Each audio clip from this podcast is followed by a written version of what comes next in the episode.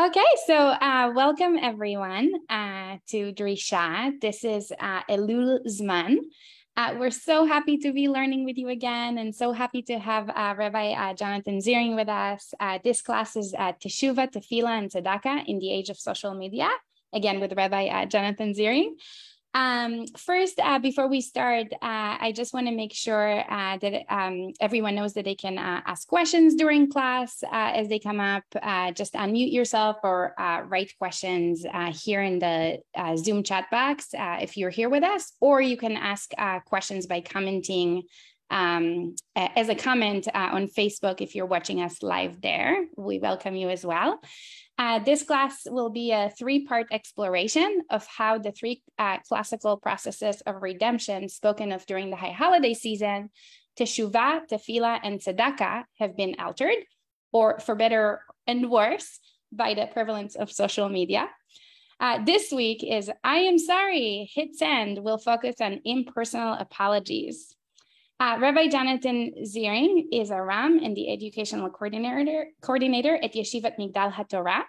Rabbi Ziring received samicha from the Rabbi Isaac Elchanan Theological Seminary at Yeshiva University. He also received an MA in Jewish philosophy from Bernard Revel uh, Graduate School and a BA from the honors program at the Yeshiva College of Yeshiva University. Rabbi Ziring studied at Yeshivat Har Etzion and continued his learning there as a member of the Kollel Gavoa. He, also, he was also a fellow at the Tikva Fund and Center for Modern Torah Leadership Summer Beit Midrash. Rabbi Ziring has previously served as Gan Rosh Kollel of the Yeshiva University Torah Mitzion Beit Midrash Zichron Dov, and as the rabbinic assistant of Bayit in Toronto. He is taught in many contexts in the US, in Canada, and in Israel, focusing particularly on the halachic process. So we are so lucky to have him uh, here with us. And with that, I'll um, hand it to you, uh, Jonathan. Okay, thank you, Evie. Um, well, it's great to be back. Um, I think it's my first time teaching during the the Elul Zman.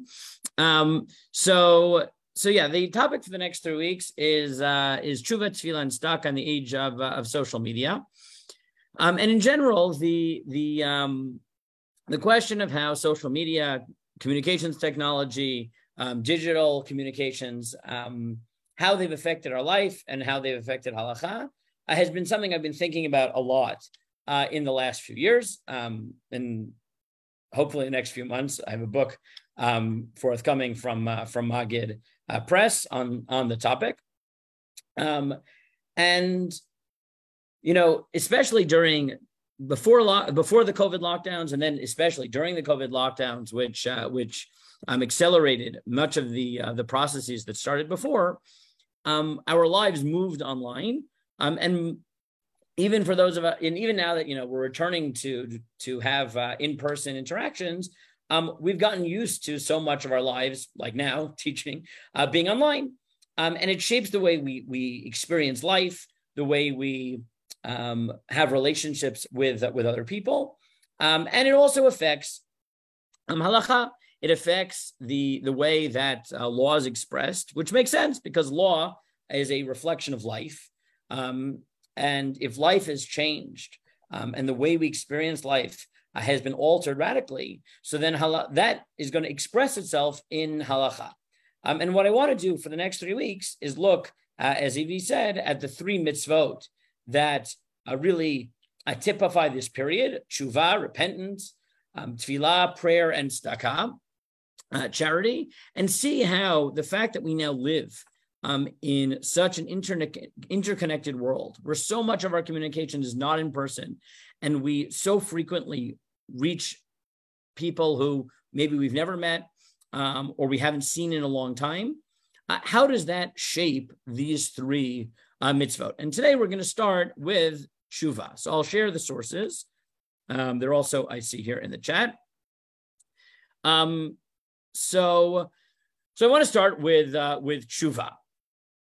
Um, and I called it "I'm sorry, hit send." Um, but we all know, right, that around Rosh Hashanah and even more around Yom Kippur, so people um, go around and they apologize uh, to their friends. Uh, often they apologize to the people who um, they probably didn't wrong so much. It's much easier for us to ask forgiveness from um, our friends who maybe we slighted. Um, you know, maybe one day we woke up on the wrong side of the bed um, and we were a little gruff in the morning. So we say sorry for things like that. Uh, the people who we really hurt uh, and we really feel embarrassed about what we did, it's harder to apologize. Um, but whether we're talking about the apologies for small things um, or the apologies for big things, uh, this is the season when we approach our friends and we approach maybe our enemies. Um, the, we approach people who used to be friends uh, and we try to mend uh, the relationships. And one of the key ways that we do that is by apologizing for past wrongs. Um, and what I want to do is analyze the nature of apologies, uh, their role in the mitzvah and obligation of tshuva, of repentance. Um, and then through the question of whether one is permitted to um, apologize in an indirect manner using a messenger or um, writing a letter um, or other ways where you minimize the face-to-face contact between the person who committed the wrong and the person who was wronged. I want to think about what um, social media has done to the way we think about these things um, not just social media um, really any digital communication the same is true of texts and whatsapps and emails um, and talk a little bit both about the halacha and the psychology of what it means when we choose to not apologize directly, um, but to use these media to apologize. And I'm sure that you know many of you know, uh, many of you have seen that in addition to you know calling up our friends or maybe talking to our friends in person around this time of year, um, there are many people who will post an apology on Facebook um, or they will tweet out an apology or put it on Instagram or whatever else they'll put it on um, to try to catch everybody they might have wronged. I mean, I want to think about that phenomenon uh, as well. Okay, so that's what I want to talk about um, today. So before we jump into the sources, um, what do you think the role of um, apologies are in the tshuva process, right? If I if I just asked you um, before we get to sources, right? Maybe even forget halacha, but the idea of repentance, even not necessarily a spiritual context, um, in a not necessarily a religious context, what is the role of an apology um, in the well repentance process, the rectification of the wrong process, whatever you want to call it? What does an apology do? Why is it so central um, to this to this. Okay, wait, I have a chat, but I don't know if that's from before. Okay, so Ilana says it's the vidui aspect. Okay, so what does it mean? It's the vidui aspect, right? Let's. I think that's good, but let's let push it. Right? What does it mean? The vidui aspect. So vidui is the right. Vidui is something that we do not just in interpersonal sins. Right? Vidui is uh, confession. Right, and we confess to God as well, right? If we have a purely ritual sin, um, we prayed without sufficient intent. We didn't pray. We ate something not kosher. We take whatever ritual sin you do. So, as we'll see, the way that one part of the process of tshuva is vidui is that you have to articulate your sin.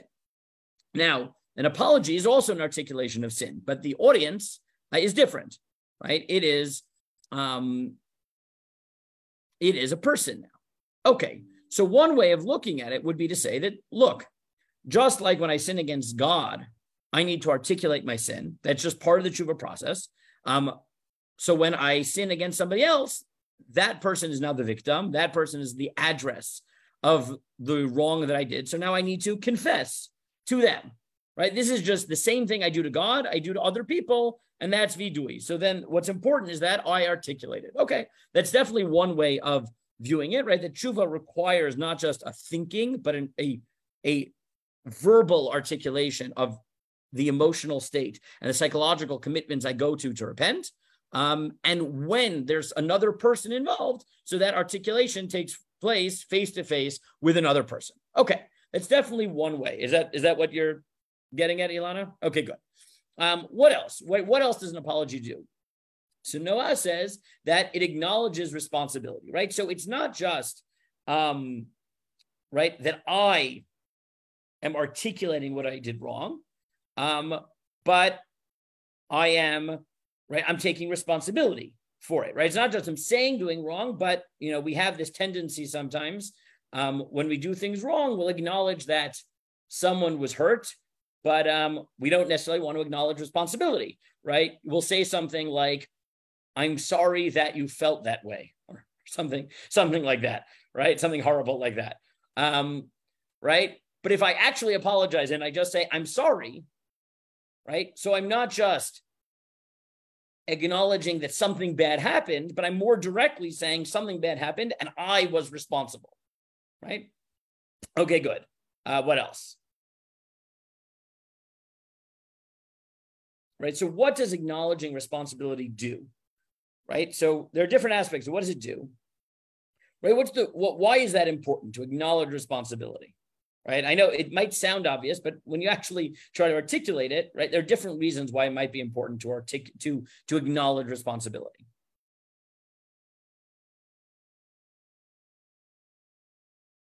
Okay, so let's let, let's push it, right? When I acknowledge responsibility, um, so building what Ilana said before, this could be just the next step in the process of a vidui, right? That I'm changing myself, and part of changing myself is I need to acknowledge it, articulate it. I need to take responsibility. Um, and therefore, taking responsibility might be about me changing things. Uh, Noah adds here that it opens the possibility for recompense of any sort, right? But now, right, there's something else that does that, is especially when we're dealing with somebody else, apologizing to them, um, right, actually sets in motion uh, the possibility that it might have to do something to fix it right? So if um, I stole, right, and now I go and apologize and I haven't yet returned it, right? So before, right, maybe I was planning on returning the stolen object, but once I go and I say, listen, I'm sorry, I stole from you, or okay, maybe I didn't steal, I damaged your property. Okay, it was an accident. Maybe it wasn't an accident. Maybe I was just not careful enough.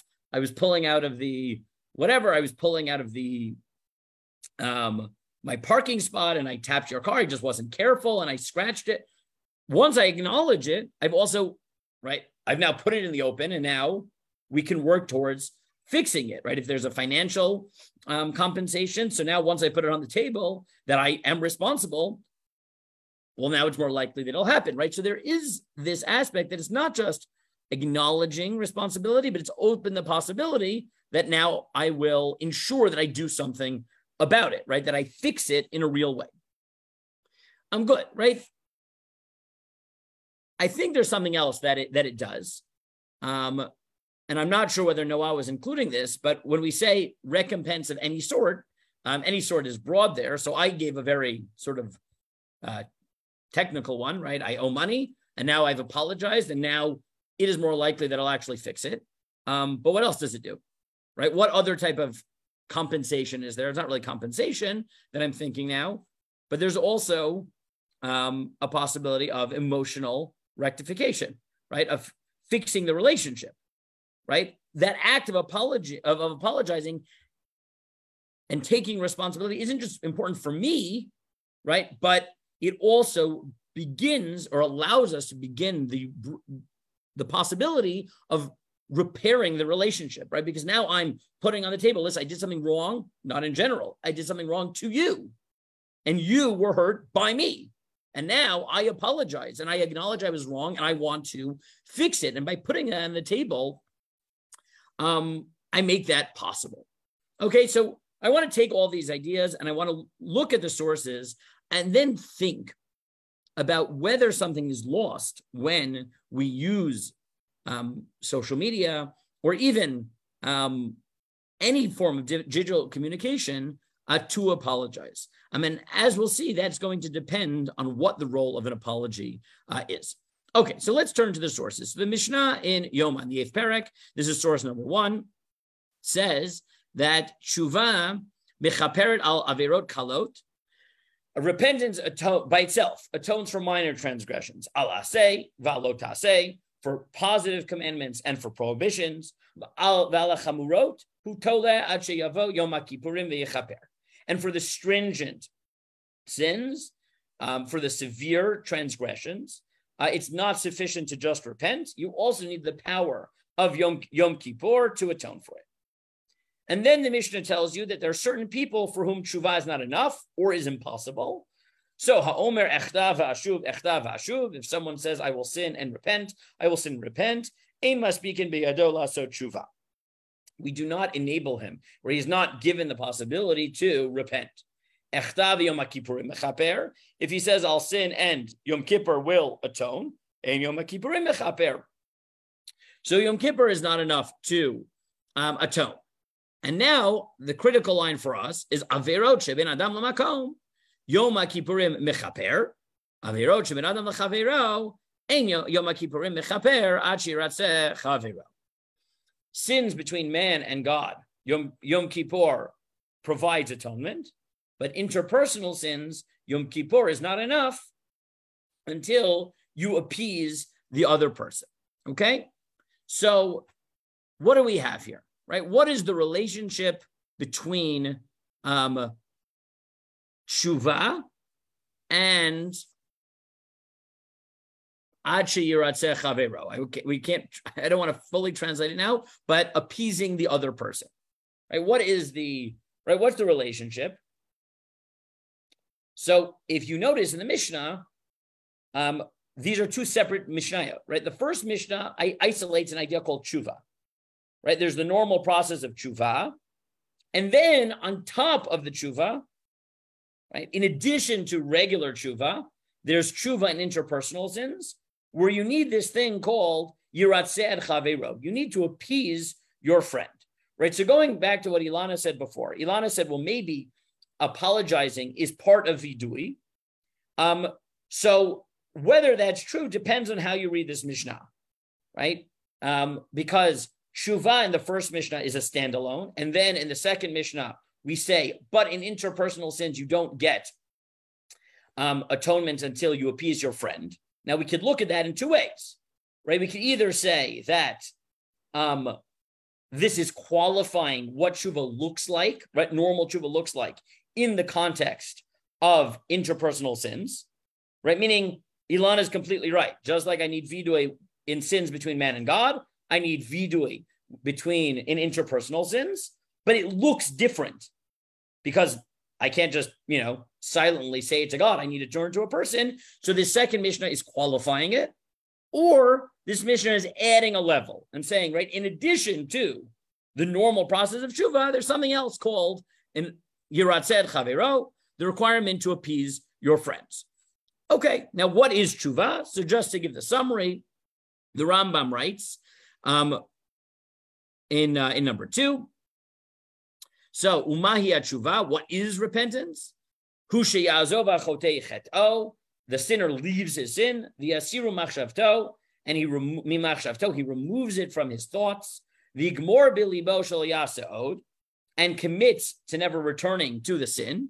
Shne'amar yazov rasha darko, v'chein yitnachem al she'avar, shne'amar ki achrei shuvi nichamti.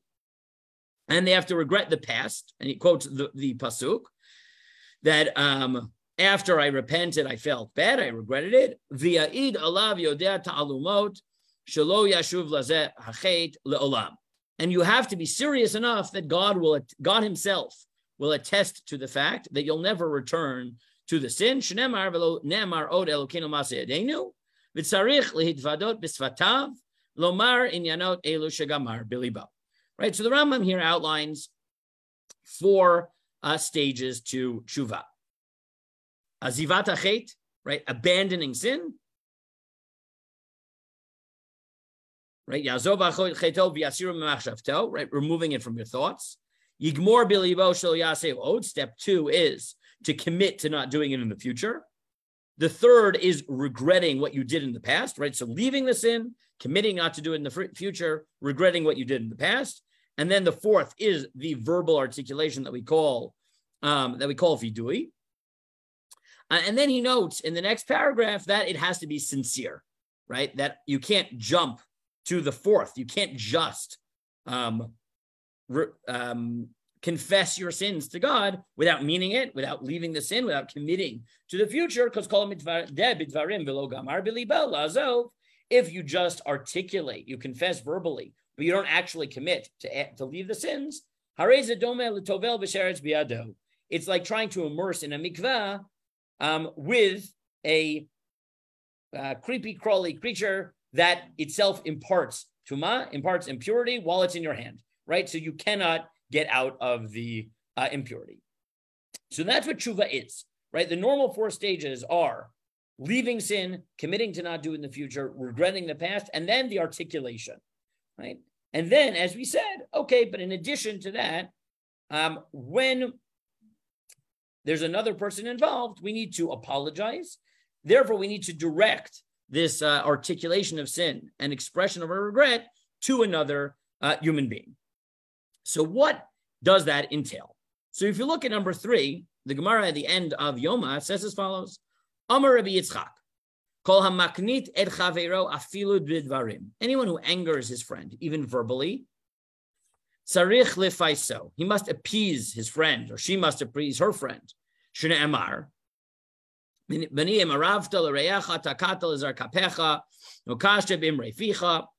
I mean, he quotes the pasuk that my son, if you've become a guarantor for your neighbor, if you struck your hands for a stranger, you are snared by the words of your mouth. So do this now, my son, and deliver yourself. Seeing you have come into the hand of your neighbor, go humble yourself and urge your neighbor. Asezot efo benivi not sale, right? So do this and be saved. Kibata bekafreyecha lech idrapes v'avreyecha. Imamon yesh biadecha ater lo. Now, what if the only way to convince them to forgive you is to give them money? So then give them money. And if you don't, you don't have money, so harbel Ephraim, so get other people involved to uh, to be intermediaries, and we'll see what that means. And Omer of Chisda, v'tzarich lefaiso b'shalosh shurot shel shlosha b'nei adam. If um, if necessary, you should apologize in front of three rows of people, um, each of three rows of three people. Rabbi Yossi Bar Chanina, uh, Amar Rabbi Yossi Bar Chanina, call mavakesh mito mechavero al yavakish mena yoter mishalosh pamim. Don't ask forgiveness more than three times. Shnemar anasana vatasana v'emet maybe asara b'nei adam. And if the person dies, so then you have to bring ten people. Mamida al kivro, go to the grave. V'omer chatati lashem elokei Yisrael uleploni shechavalti bo and you say, I sinned to God and I sinned to this particular person. Okay, so this is the source, the main source for the idea that you have to apologize to the person, right? And as I said, the key word there and the key words are tzarich lifaiso, right? You have to appease him, um, and that word comes up over and over again. Okay, tzarech lefaiso, that if he doesn't want to, start tzarech lefaiso b'shalosh shurot shlosh b'nei adam. Um, and if he's dead, so you can't actually appease him, so then you need to do this symbolic uh, gesture with bringing 10 people to the grave. What, why, what does it mean to appease someone? And how does, um, why is an apology important to achieve said goal? right? What is the connection between those two, right? The goal here is to appease them. And we know that part of that is apologizing, but why, right? What does an apology do? And why is it important in part of this process?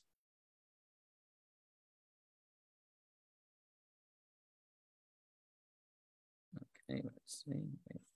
Uh, okay. Okay, so Ilana says, well, apologizing, the process of apologizing itself is humbling. Okay, good. And what else?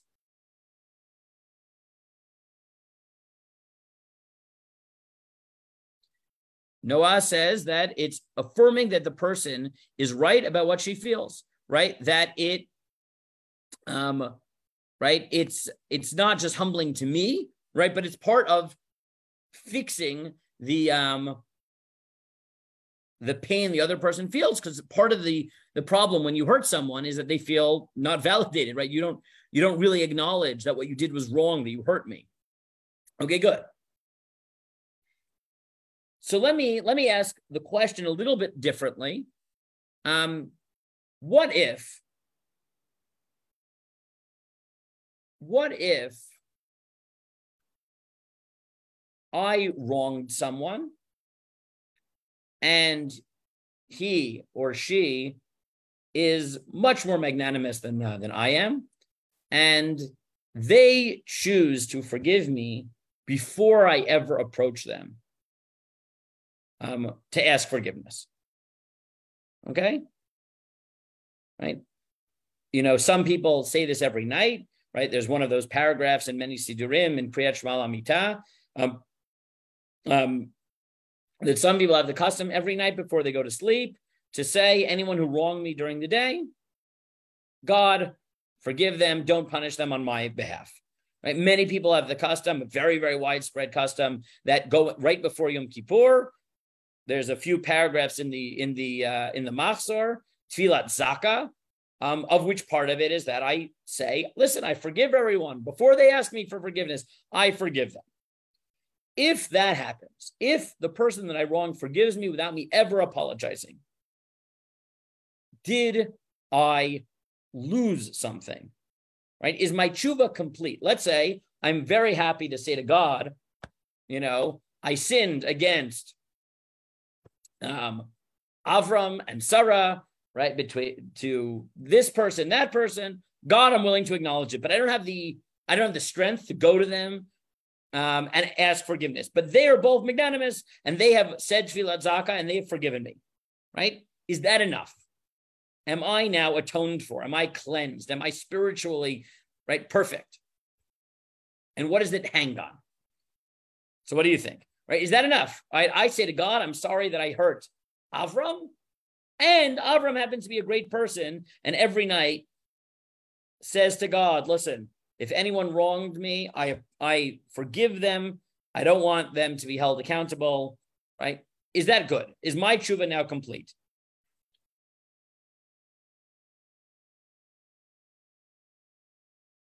Okay, right. So Ilana says, well, it depends, right? Well, what exactly is the role of it? Right, I'm going to elaborate here, right? Ilana writes the damage to the injured party is righted, but the person still has some personal damage to rectify in himself. But let me, right, let me sharpen that. And I think those two possibilities are right.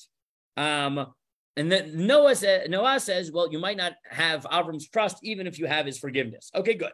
So let's push this. There are at least two ways of thinking about an apology in this way. One is that really the role of an apology is to elicit forgiveness. Right? And normally, in order for someone else who I wronged to forgive me, I need to say I'm sorry.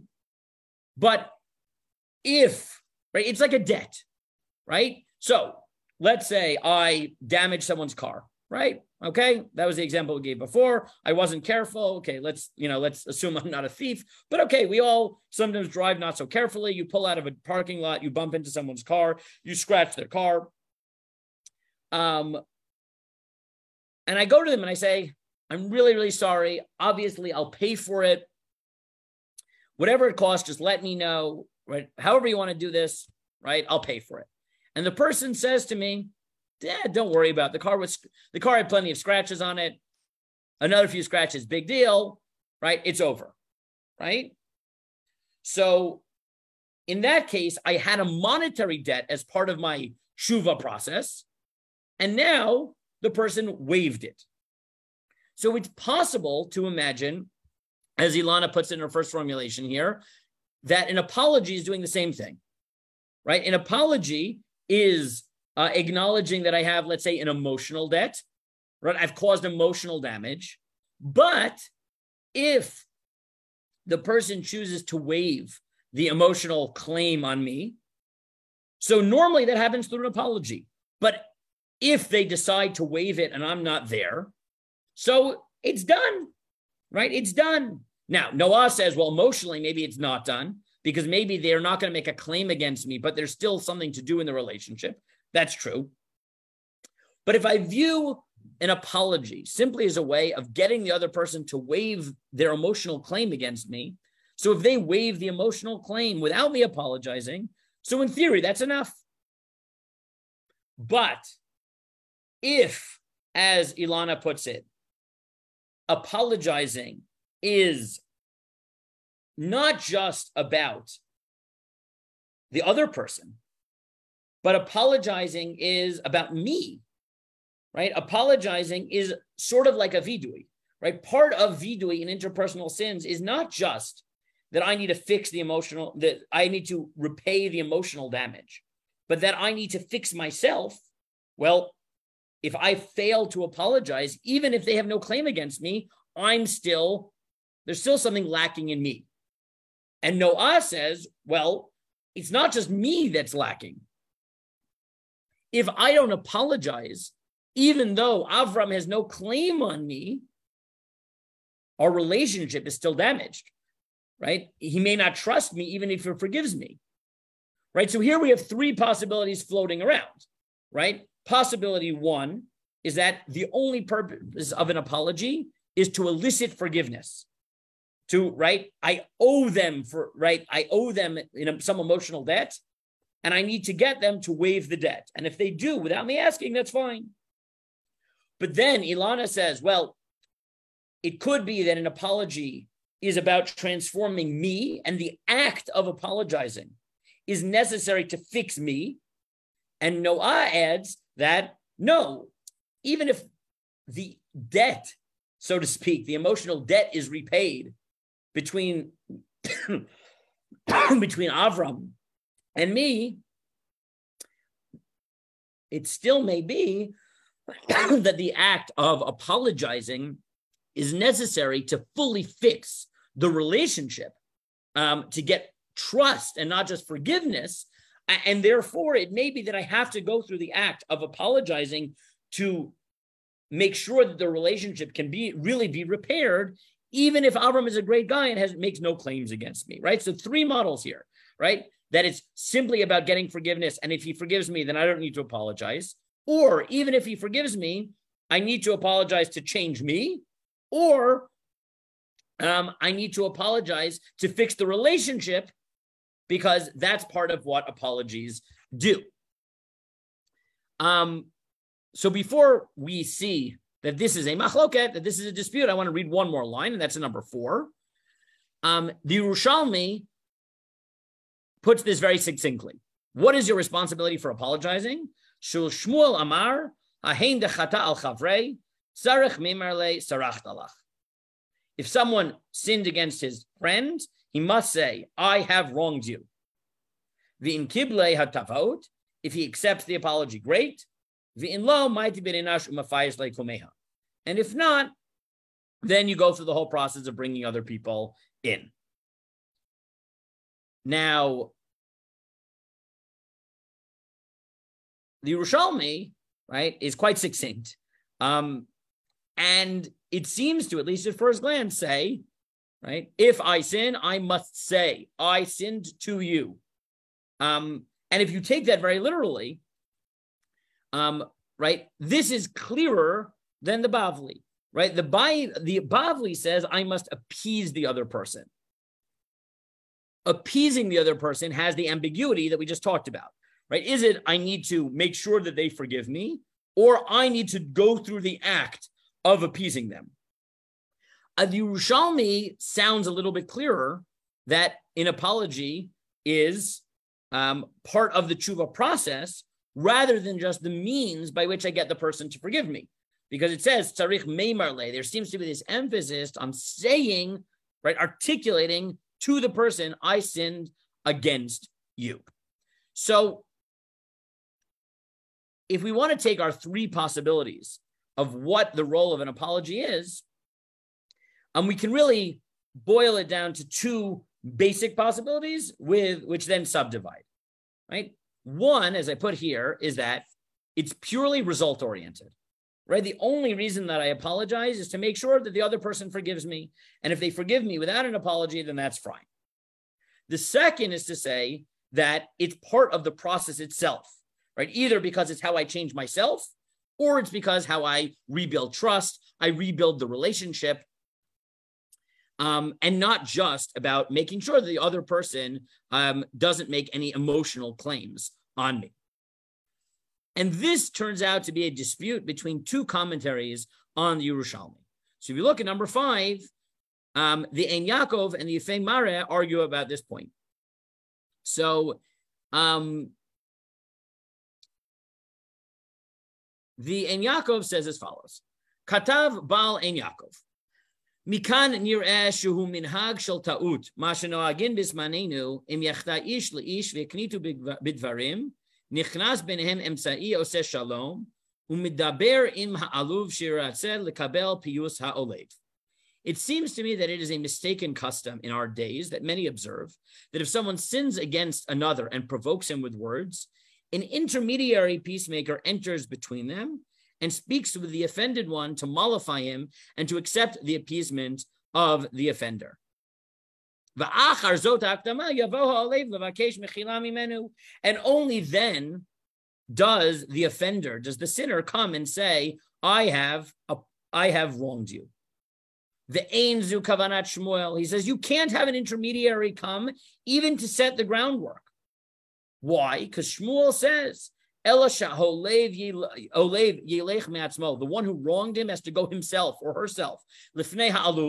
Before the one who is wrong, the yomer lo, and say, Saracht Allah, I sinned against you, I wronged you. V'im lo kiblo, if they don't accept, az yavo anashim, yavi anashim imo, v'chozer, l'chalod panad b'fneihem shim cholo. So then you bring other people to try to help the situation.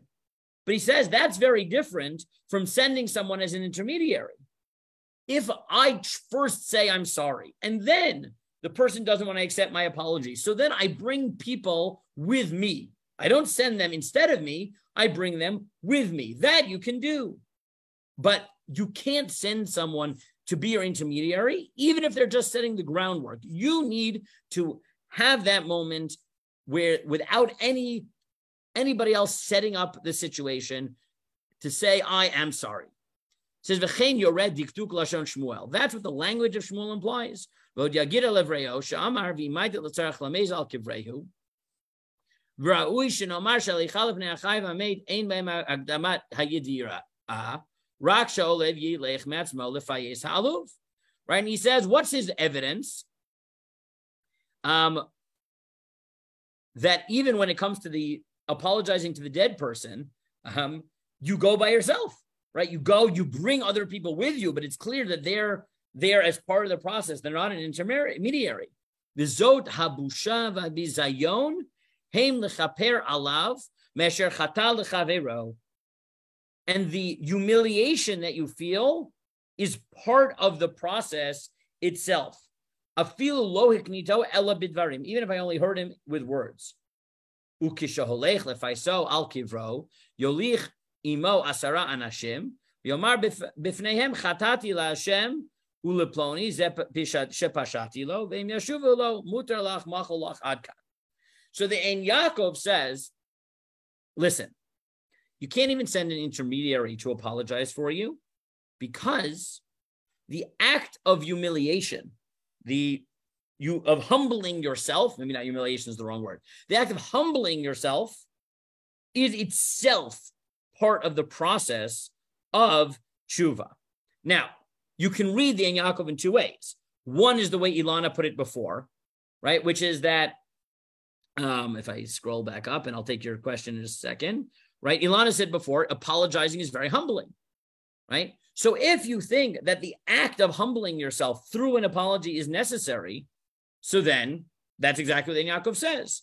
Now, alternatively, right, you could, if you wanted to, either read this into Yaakov or maybe parallel and suggest Noah's model, right, which is that it's not just about humbling myself, but it's about um, I have to build trust, right, by facing my the person that I wronged. Um, now, Ilana points out correctly that this Ein Yaakov seems to be in tension with uh, with certain midrashim that uh, suggest that this is exactly what Aaron Hakohen used to do. That Aaron would make peace by um, by being an intermediary. Um, now it could be that right you could get out of it because in those midrashim, um, a he wasn't sent by the sinner; he would do it of his own accord. Um, and also in those midrashim, he doesn't um, apologize on his behalf. He would, you know, say things like, uh, you know, Avram feels really bad, um, encouraging, basically giving them the courage to go and ask forgiveness themselves. So if you wanted to, you could defend the Yaakov from those from those midrashim, but definitely you have to you have to do that. Um, now if you continue here though, the the Yefei pushes back. He says, "Lo matzati echreach." L'masha amar shetzarich shaholev yilech me'atzmo. The chivan the sov sov olech lefaiso. Mali kach o kach me'ach jaluv mitpayes bekach. He says, I don't understand. Why do you have to go by yourself? If in the end of the day, the person who was wronged up, um, was appeased and forgave the, per, the, the sinner, so fine. Right? And even as we said before, if someone forgives everyone without being asked, shapir dami, that's great. Why do you need to be embarrassed and degraded for atonement? Talia milta. Because since the person who was wronged forgave you anyways, it hangs on him. It depends on the victim.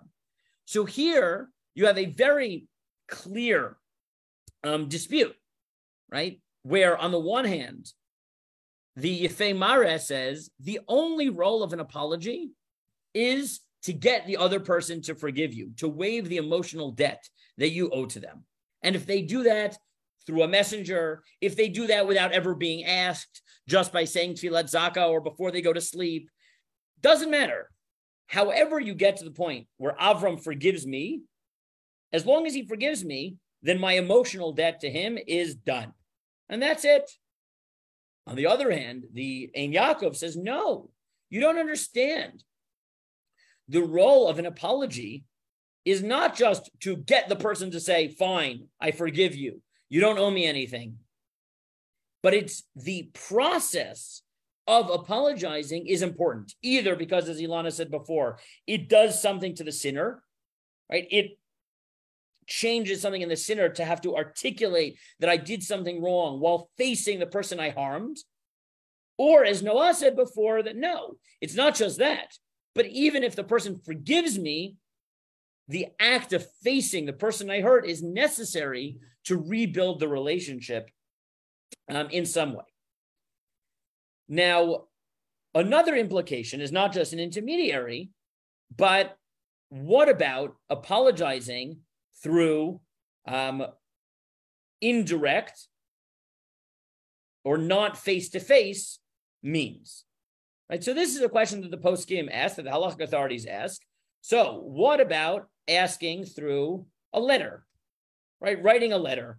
Now it's direct, but I don't have to face them. Right? I don't have to look into their eyes, see the pain, see the hurt, see the disappointment.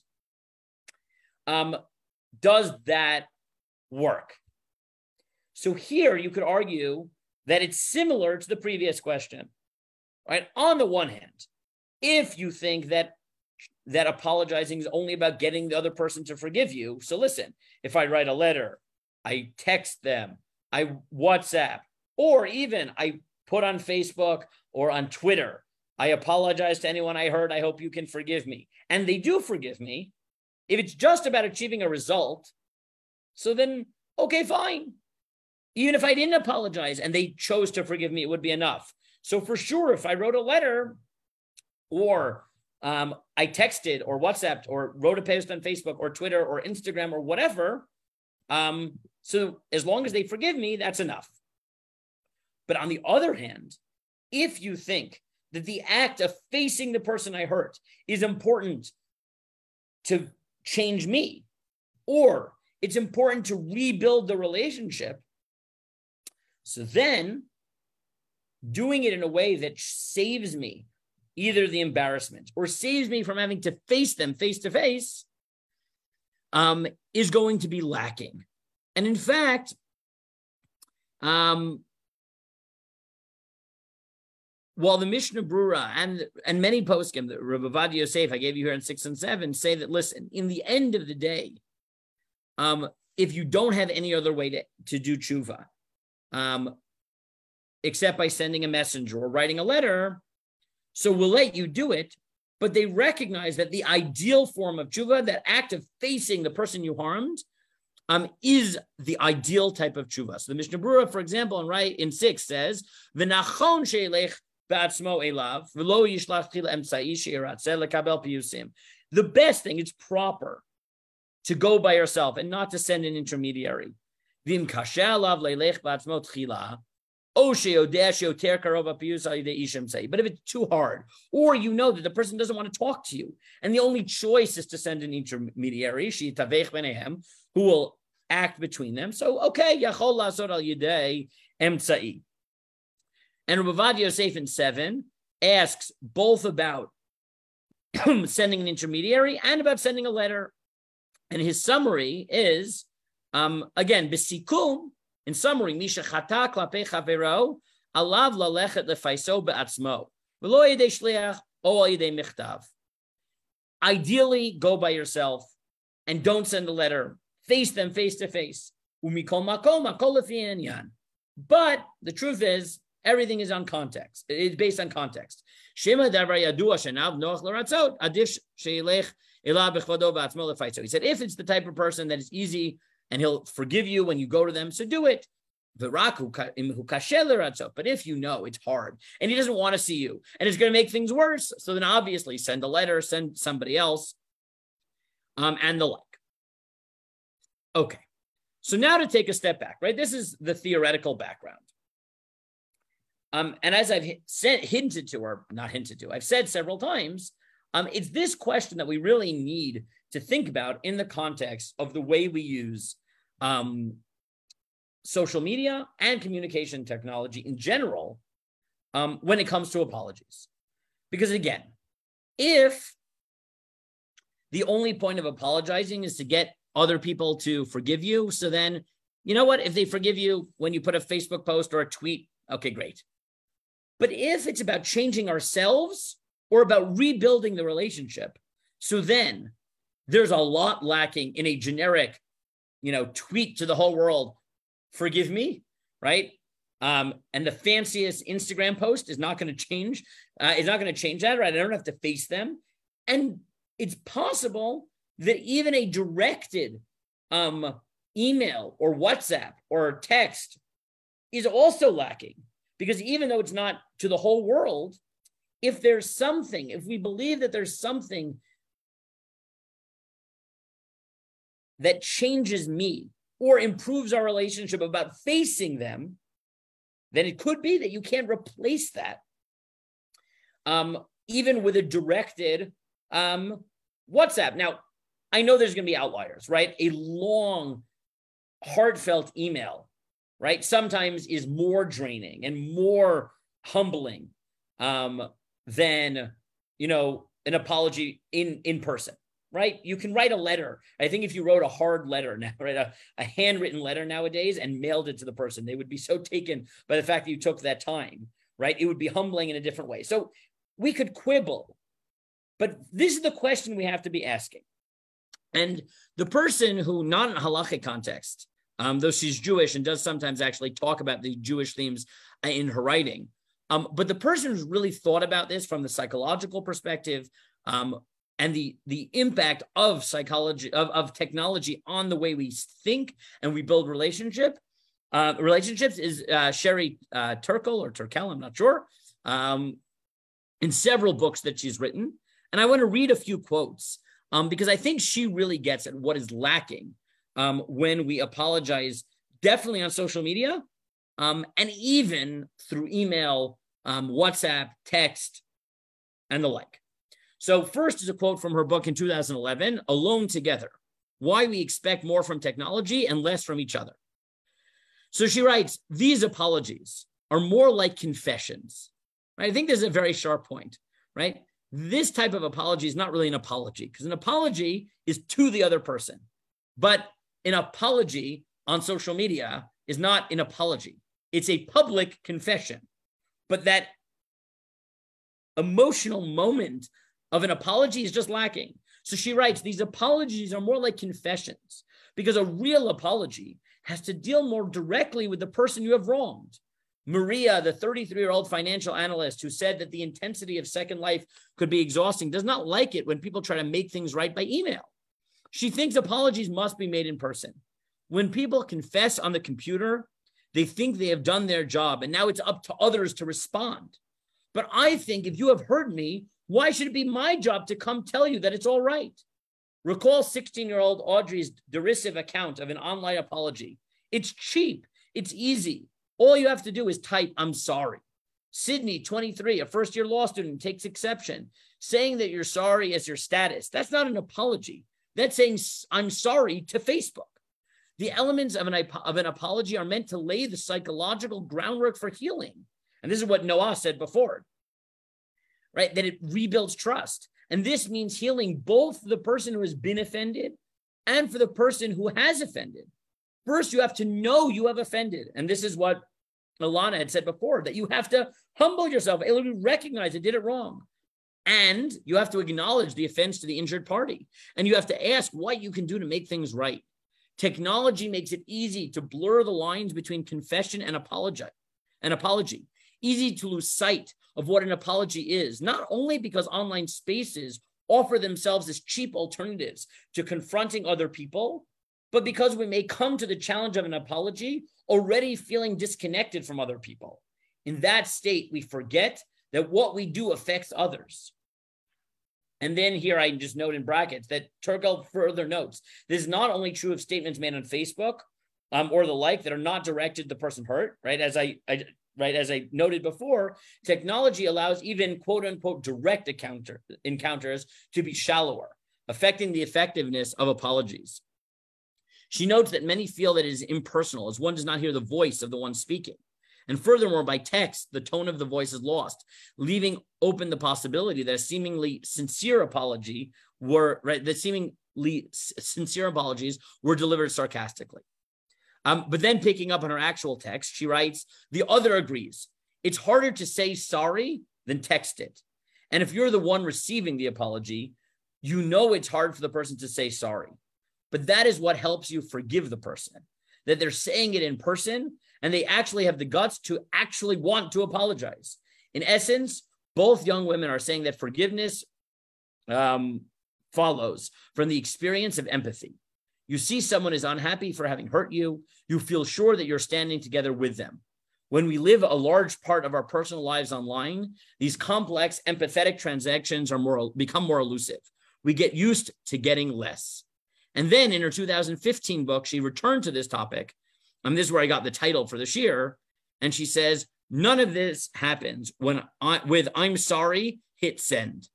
At the moment of remorse, you export the feeling rather than allowing a moment of insight.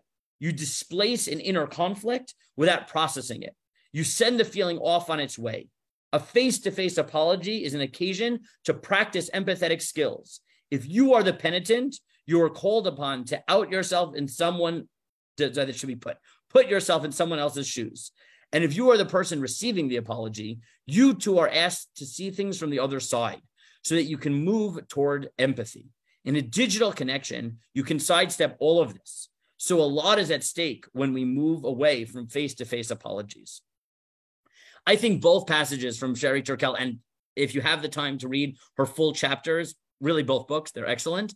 Um, right? It's so powerful, right? Everything that we set up before, right? That apologies, if it's just about getting the other person to forgive you, so fine. Do it impersonally, do it on mass, do it on Twitter, do it on email. But if it's about really feeling bad and it's about building the relationship, then for sure a mass apology on Twitter or Instagram or Facebook or whatever, TikTok, I don't know, right? There's none of that. Um, it doesn't rebuild trust. It doesn't humble me, right? It allows me to not see the other person's disappointment. It allows me to not really internalize what I did wrong. It allows me to expect the other person to say, "Oh, it's okay," but without actually looking them in the eyes and see, and seeing, did I was my apology the type of apology that really set the groundwork, for repairing the relationship. And again, that's true even in direct communication when I don't look the person in the eye, right? It's true even on email and text and WhatsApp because it allows me to to not have to have that uncomfortable moment where I look someone in the face and I say, I was wrong. I know that you're hurt because I know that I hurt you and see that in their in their eyes, see that in their face. And what Turkel is arguing is that that is part of, I mean, in this part, she doesn't say tshuva, but she does at some point um, talk about this and her experiences uh, growing up in a traditional Jewish home. But um, that's lacking. And around this time of year, when you know it's so easy, and you see so many people posting, "I'm sorry," it's you know this is the time for apologies. Does everyone forgive me? It's so easy to forget how powerful an apology can be in person, both in changing us for because and making sure we don't we don't want to be the person who wrongs the other, and also in rebuilding that relationship, rebuilding that trust. Um, and that's lost when we hide behind technology.